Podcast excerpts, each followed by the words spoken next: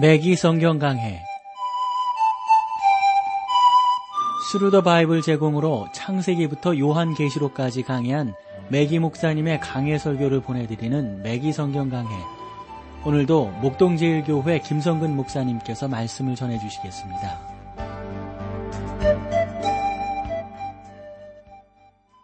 애청자 여러분 안녕하셨습니까? 매기 성경 강해 자, 오늘도 여러분들을 아모스서로 모시겠는데요. 오늘 아모스서 6장 3절 말씀부터 함께 하도록 하겠습니다. 너희는 흉한 날이 멀다 하여 강포한 아, 자라고 아, 가까이 와지게 하고 아, 그러니까 이건이 에스겔이 이렇게 말을 하는 것이죠. 심판날이 오겠지만 아직 좀 시간이 있다 멀었다 이런 말이에요. 심판에 대해서 걱정할 필요가 없다. 이렇게 좀 표현하고 있다고 볼 수가 있습니다.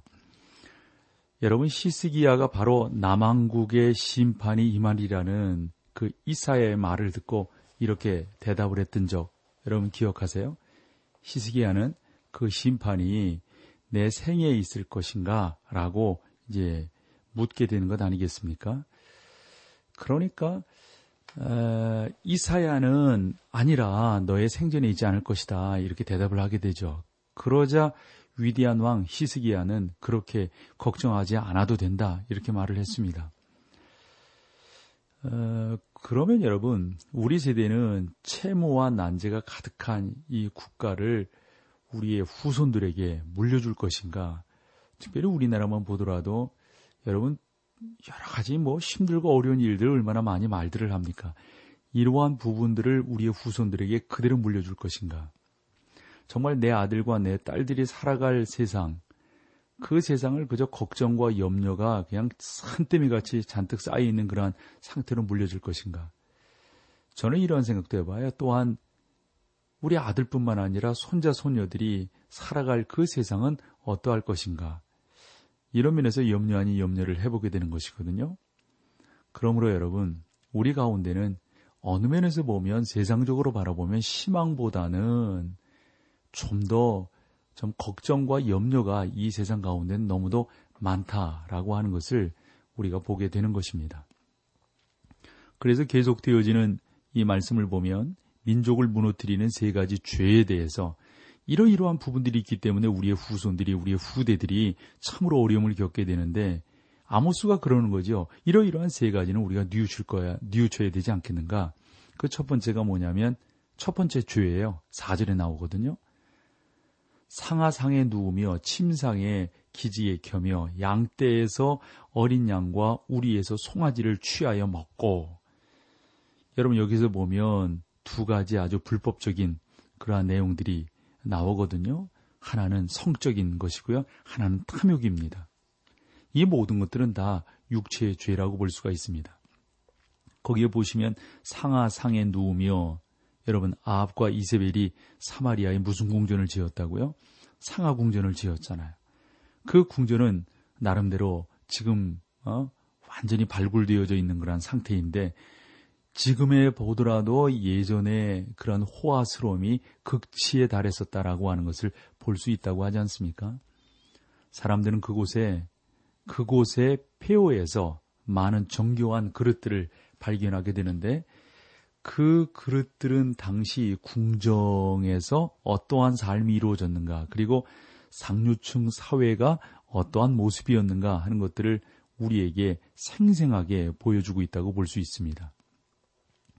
또 하나 거기 보면 상하 궁전에 누우며 라는 말씀을 한 번 더 보게 되는데 그들은 모두 초대형 그런 상하 침대를 가지고 있었다고 하는 것입니다. 그러니까 그들 자신의 안락을 위해서는 별의별 그러한 추구함과 노력함이 있었다 하는 것을 우리가 알 수가 있습니다. 또 하나 보면 침상에서 기지개 겸여 그랬잖아요. 이것은 그들의 성적 타락을 우리 가운데 암시해주고 있습니다. 그들은 성적 타락에 빠졌고 지금도 보면 우리 사회의 특징도 뭐 우리뿐만 아니라 미주, 유럽 할 것 없이 특별히 동남아시아 그러한 여행권 그 관광지들 보면 다 그런 지적들이 참 많이 나오고 있지 않습니까? 어떤 사람들은 이 메기 목사님도 이런 부분들에 대해서 많이 강조하시는데 여성 해방 운동에 대해서 우리 여성들의 위치가 부엌에서 침실로 옮겨졌다. 그러니까 여러분 이 말을 우리가 잘 새겨들어야 되는데 메기 목사님도 그런 말이에요. 그러니까 건강한 어머니에서 이제 어떤 그런 성적인 면으로 많은 그런 자리들이 옮겨져 있다. 이건 뭐 여성의 잘못인가요? 남자의 잘못이 훨씬 더 크겠죠. 이러한 모습들이 우리 가운데 있는다. 근데 참 이런 말들, 이 메기 목사님의 지금 메기 목사님 같은 경우는 60년대, 70년대 왕성하게 사역을 했던 분 아니겠습니까? 이런 분들의 지금 시간이 얼마나 많이 지났어요. 이런 분들의 이야기들을 우리가 들어보면 지금 이 시대야말로 다시 한번 고쳐 쓰고 고쳐 읽고 해야 될 그러한 내용들이 너무 많다고 하는 것을 우리가 볼 수가 있습니다. 우리는 사람들이 모이면 술 마시고 저는 특별히 우리나라의 술 문화에 대해서 특별히 젊은이들의 술 문화에 대해서 그리고 젊은 여성들의 이 흡연 문화에 대해서 우리가 다시 한번 우리의 그 경성함을 환기시키지 않으면 안 될 것이다라고 생각을 합니다. 특별히 여러분, 어, 이 성적인 그런 물란함에 대해서 얼마나 많은 지적들이 나오고 있습니까? 이러한 활동은 당시 이 아합과 이세벨이 살고 있었던 사마리아의 상하 궁전에서만이 아니라 지금 우리 시대 가운데서도 그대로 나타나고 있다고 하는 사실을 다시 한번 아, 상기시키며 우리가 참 의미 있게 받아들여야 된다라고 생각하는 것이죠. 이러한 일에 함께하지 않는 사람들이 있다는 사실에 대해서 또한 우리는 하나님께 감사해야 합니다. 바로 여러분들이십니다. 매기 성경 강해를 애청하시는 여러분들이 경건한 사람들이고 하나님 앞에서 의로운 이들이다 라고 저는 믿고 싶습니다. 정치, 경제, 뭐 세상 어디를 보든지 참, 참 어렵잖아요. 그리고 타락되어져 있다고 하는 말들 우리가 너무도 많이 하고요. 저는 중국을 선교여행 때문에 종종 이렇게 갔다 오는데 중국에 있어서 뭐 앞으로 세계를 지배할 나라다 이런 말들을 많이 하지만은 저는 한편으로 보면 하나님이 안 계신 세상의 모습은 어떻겠어요? 그건 타락 아니겠어요? 육체적인 소욕 아니겠어요? 이런 식으로 막 흘러가다 보니까 이게 바로 우리 옆나라잖아요. 이런 면에서 우리 예수 믿는 사람들이 위에서 기도할 제목이 얼마나 많은지 이루 말할 수 없다라고 생각을 합니다. 맞아요, 여러분. 참으로 부패한 것들이 너무도 많습니다. 이러한 죄에 빠져 있으면서 계속 생존에 나아갈 수 있는 나라는 없는 것입니다. 여러분 로마가 왜 멸망했다고 합니까? 헬라는 왜 멸망한 거죠? 이 세상에 로마뿐만 아니라 얼마나 많은 나라들이 멸망했습니까? 이 나라들의 멸망은 외부로부터의 침략으로 인해서 무너진 것이 아니고 내부의 부패로부터 무너졌다고 하는 사실. 가까운 우리의 역사만 보더라도 그리고 가까운 중국의 역사만 보더라도 이러한 내용들을 얼마나 많이 우리가 볼 수 있습니까? 마치 넘어지면요, 일어서지 못하는 땅딸보와 같다고요. 예, 그냥 동글동글 해가지고요, 이러지 못한다고요. 여러분, 뭐, 오뚜기라고 생각할 수 있는데 오뚜기가 아닙니다. 넘어지면 일어나지 못합니다. 한 번 더 상기시켜 볼까요? 로마가 왜 망했습니까? 기본은 음? 여러분들이 좀 이렇게 한번 읽어보실 수 있는 그런 로마의 어떤 쇠, 이 제국의 쇠퇴에 대한 아, 나름대로의 그런 어떤 역사적인 서적들이 많을 터인데요. 아, 다른 게 아니에요. 부도덕이에요. 부도덕이 난무하니까 국가가 쇠퇴할 수밖에 없었다는 겁니다. 이게 멸망한 첫 번째 이유예요. 그래서 아모스는 계속해서 어, 지적하기를 이러한 이 상하 궁전에 눕고 상하상에 눕고 그 침상에서 기지개를 피면서 어린 양과 송아지를 취해서 먹는 이러한 부패야말로 특별히 성적인 부패, 육체적인 부패야말로 그 나라를 넘겨뜨리고 그 나라를 멸망시키는 가장 중요한 요소다. 이것을 먼저 지적을 하고 있고요. 두 번째로 보면 민족의 죄에 대해서 지적을 하는. 그러니까 아모스가 아, 북이스라엘이 왜 멸망하게 되었는가 그 세 가지 죄를 지적을 하는데 4절에서 하나, 5절에서 하나 이렇게 지적을 하는 것 아니겠어요? 5절 민족의 죄에 대해서는 우리가 찬송 함께하고 계속해서 말씀을 나누겠습니다.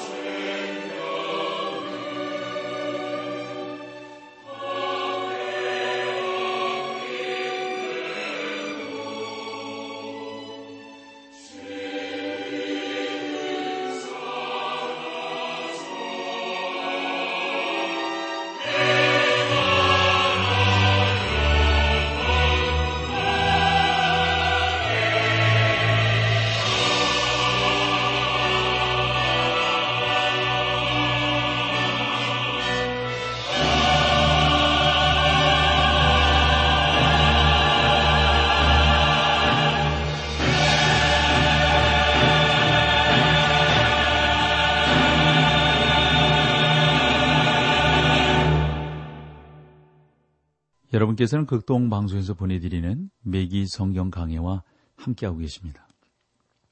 자, 두 번째 죄, 민족의 죄에 대해서 우리 한번 살펴볼까요? 5절입니다. 아모스 6장 5절.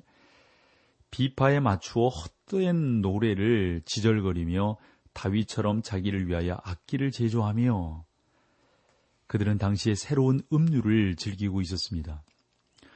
여러분 우리가 교회에서 뭐 이런 음악이 적당하냐 저런 음악이 적당하냐라고 하는 설랑설레가 있습니다만 참 교회가 써야 될 어떤 음률, 음악이 있는 것이면 틀림이 없어요. 그러나 교회가 좀 더 다양하게 음악들을 구사할 수 있다고 저는 생각합니다만 그러나 이런 생각을 한번 해보십시오. 여러분 재즈나 로큰롤 이런 그 음악이요 새로운 것이라고 생각할지 모르지만 이스라엘 당시에 이러한 음악이 없었을까요? 여기 보면 비체, 비파에 맞추어 헛된 노래를 지절거리며 그랬는데 이런 노래가 어느 날 갑자기 미국의 히피 문화에서 생긴 걸까요? 아니면 아프리카의 어느 음악에서 이런 나름대로의 음악들이 이렇게 어? 파생되었다고 여러분들 보시나요? 저는 이스라엘이 그 당시에 이런 음악을 즐기고 있을 거라고 생각을 합니다. 저희 견해로는 음악의 특성이 한 민족을 파괴시킬 수 있다고 저는 믿습니다. 우리는 그 점에서 이미 나라가 망하는 정도에 이르렀다고 하는 그러한 사실들에 대해서 우리가 다시 한번 생각을 해 봐야 합니다. 그러나 여러분, 그러나 음악이라고 하는 것이 어떻게 쓰이느냐가 참으로 중요한 것이죠.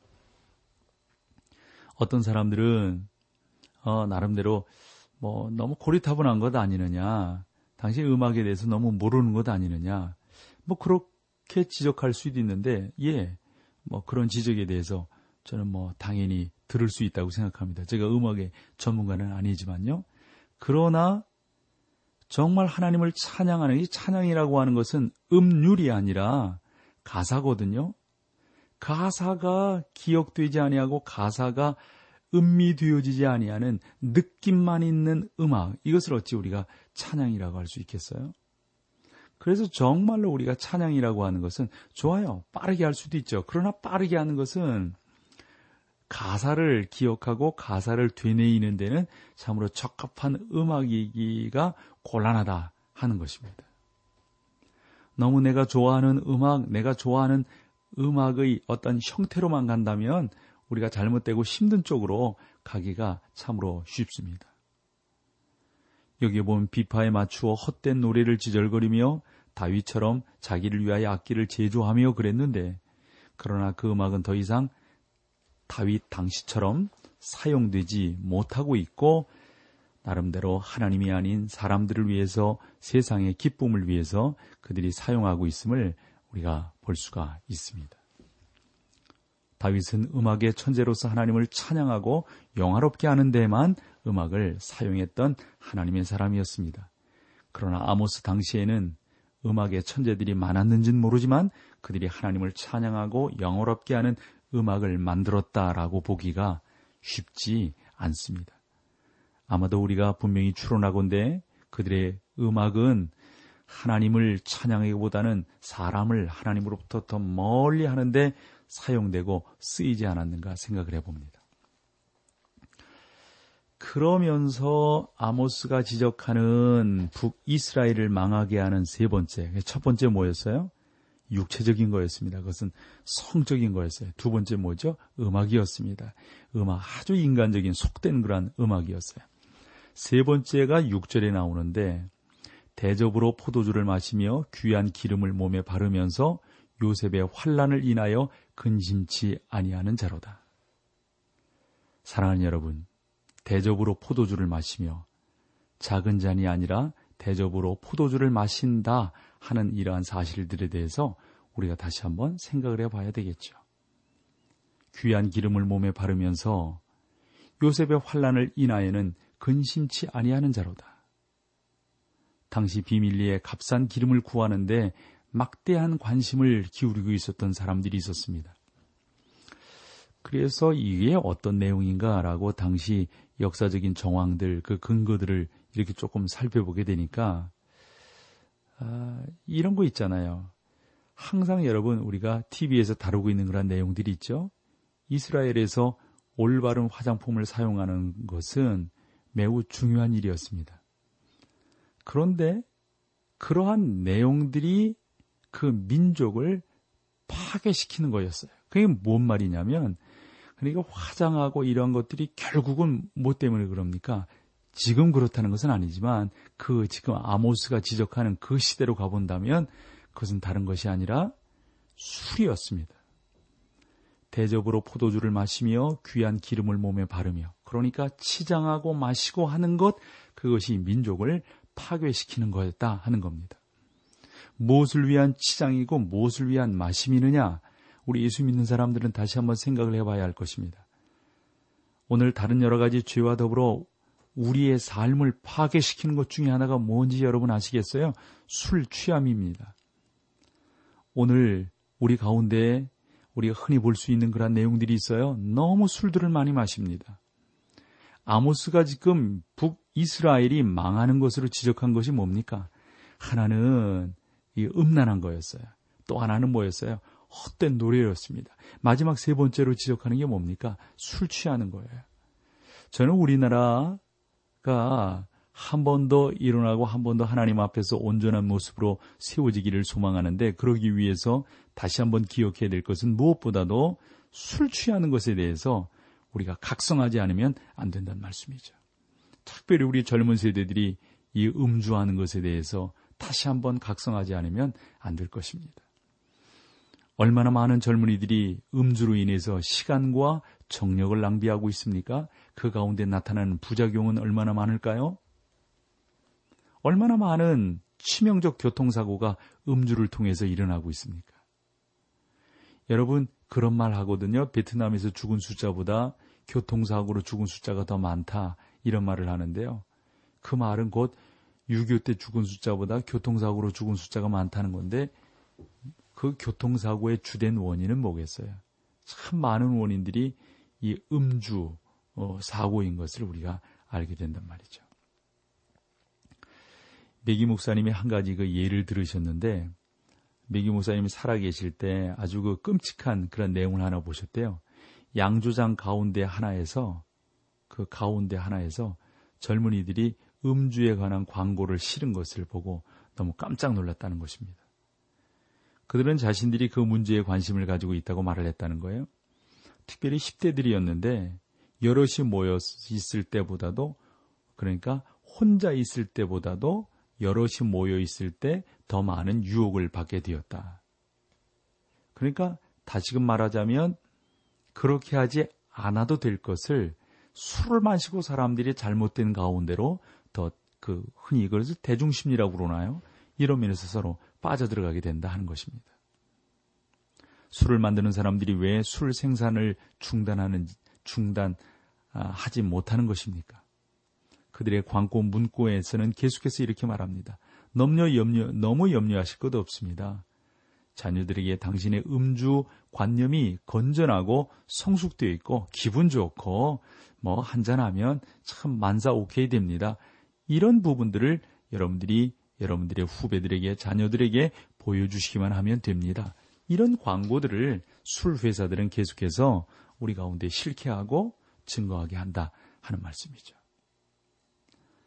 음주에 관한 건전하고 성숙한 개념이 있습니까? 그렇지 못합니다. 음주는 음주로 말미암아 망하게 되고 음주로 말미암아 힘을 잃게 된다고 하는 사실을 우리가 다시 한번 상기하면서 온전한 모습 가운데로 나가지 않으면 안 된다고 하는 것을 여러분들이 꼭 기억하시고 주께서 우리 가운데 허락하시고 인도하시는 그런 모습 가운데로 나아가기를 간절히 소망합니다. 자, 오늘 여기까지 하고요. 다음 시간에 여러분들 또 주의 말씀으로 찾아뵙겠습니다. 함께 해주셔서 고맙습니다. 매기 성경 강해 지금까지 Thru the Bible 제공으로 창세기부터 요한계시록까지 강해한 매기 목사님의 강해 설교를 목동제일교회 김성근 목사님께서 전해주셨습니다. 이 시간 방송 들으시고 청취 소감을 보내주신 분께는 나침반 출판사에서 신앙서적을 보내드립니다. 청취 소감을 남겨주실 분들은 극동방송 홈페이지 매기 성경 강해로 들어오셔서 사연을 남겨주시거나 문자로 참여하실 분들은 한 통에 50원의 유료 문자 샵 1069, 샵 1069번으로 보내주시기 바랍니다. 매기 성경 강해 오늘 순서를 마칩니다.